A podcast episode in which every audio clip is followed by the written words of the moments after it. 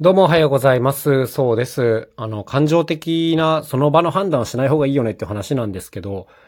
のど自慢のニュースって皆さんご覧になりましたか？まあネットでね、大変有名になった話なんで見た方も多いかもしれないんですけども、4月ぐらいかな、NHK ののど自慢の、えー、生バンドの演奏が全部カラオケになりますみたいな、えー、そういうリニューアルになりますみたいなニュースが流れて、まあこれがね、大きな大きな反響を生んでたんですよね。えー、生バンドの演奏バックに素人が歌えるのは、あの、すごい魅力だったのに、とかですね。あと、ミュージシャン界隈からは、まあ、こうやって生演奏文化がなくなっていくんだな、みたいな。予算削減か、最悪だな、みたいな。まあ、こういう結構厳しい意見が飛び交ってたんですよ。で確かに、えー、そう思うのは、まあ、無理もないなと思いつつですね。しかし NHK も思い切った判断したなと思ってたんですけども、えー、つい先日ですね、また新たなニュースが出まして、これがそのプロデューサーさんが語るその裏側というか、なんでそういう判断に至ったのかを、こう掘り下げる、まあインタビューだったんですよ。でね、まあこれを読むと、まあそりゃそうだよねっていう判断になる、まあそういうインタビューになってたんですよね。で、まあカラオケに差し替えるいろんな理由があるんですけども、まあ一つ非常に大きいのは、最近リクエストされる曲っていうのはそもそも打ち込みで作られてて、生バンドで再現できないっていう手が、あ再現できないっていうところがあると。え、これはその通りだなと思います。例えばそのアドさんの曲とかを撮ってもね、え、もちろん生バンドでできる部分もありますが、できない部分の方が多いですよ、基本的には。はい。あの、いろんな音色をこう差し込まれて作ってるんで、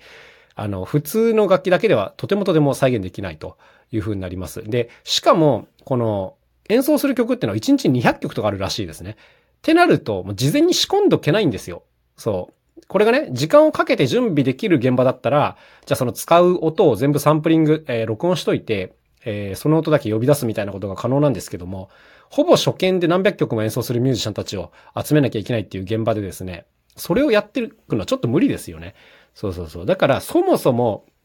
生バンド対応できないっていうのが多いというのがあるのと、で、もう一個結構これも決定的だなと思ったんですけども、実際その歌われる方っていうのは、曲に入るときとかね、何かをきっかけに入ることが多いと。なんかの音をきっかけに入るとかですね、数えてて何回目になったら入るとか、こういうことがあるんですけども、当然その、のど自慢っていうのはフル尺でやるわけではないと。あの、ショートバージョンになったり、まあ、イントロがカットされたりとかですね、そういうことがまあ、当然構成上起こり得るわけで、そうなるとですね、アレンジされたものに対して、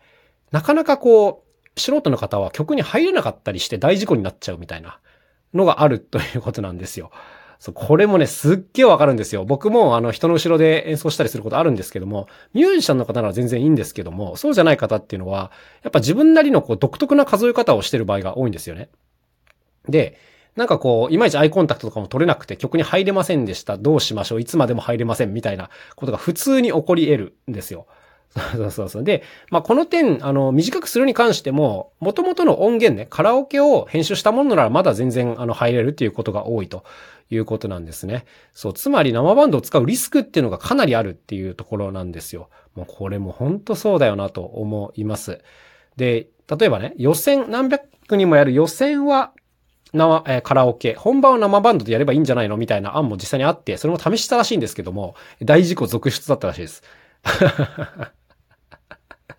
まあこういうね、実際やって分かったんならもうしょうがないですよね、これはね。そうそうそうそう。あとはそもそもね、えー、地方に行ってミュー、あの、地方のミュージシャンをお願いしたりするらしいんですけども、初見でそこまでやれるミュージシャンがだいぶ減ったっていうのもあるらしいですね。はい。以前は箱版って言って、えー、音楽文化がありましたけども、だいぶそういうのがなくなってカラオケ対応できる、カラオケっていうかあの、その場のリクエストで、えー、譜面見ながら一発でバッチリ演奏できるって人がそもそも減っちゃって、ブッキングが難しくなったっていう、まあこういう理由もあるということですね。で、ここまでの理由を見ると、誰でも、いや、それはカラオケだろっていう判断になると思います。これは。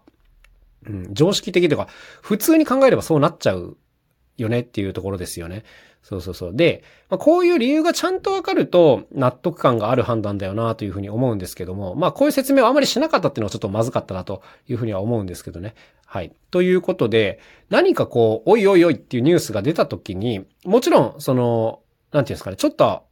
考えが足りなくてそうなってる可能性もあるんですけども、いろいろ実験をした上でそういう判断になってる場合っていうのはもちろんあるわけじゃないですか。そうそうそう。だから自分がおいと思った、なんかこう瞬間的に反応したくなるようなことがあってもですね、一回、まず頭を冷やして、しかもね、それが自分にちゃんと関係あるのかどうかを見極めて発言しないと、まあいけないよねって、まあこれ当たり前のことなんですけどね、思いますね。その NHK の最初のニュースが出た時に、あまりにもその、ネガティブなコメントをする人が多くて、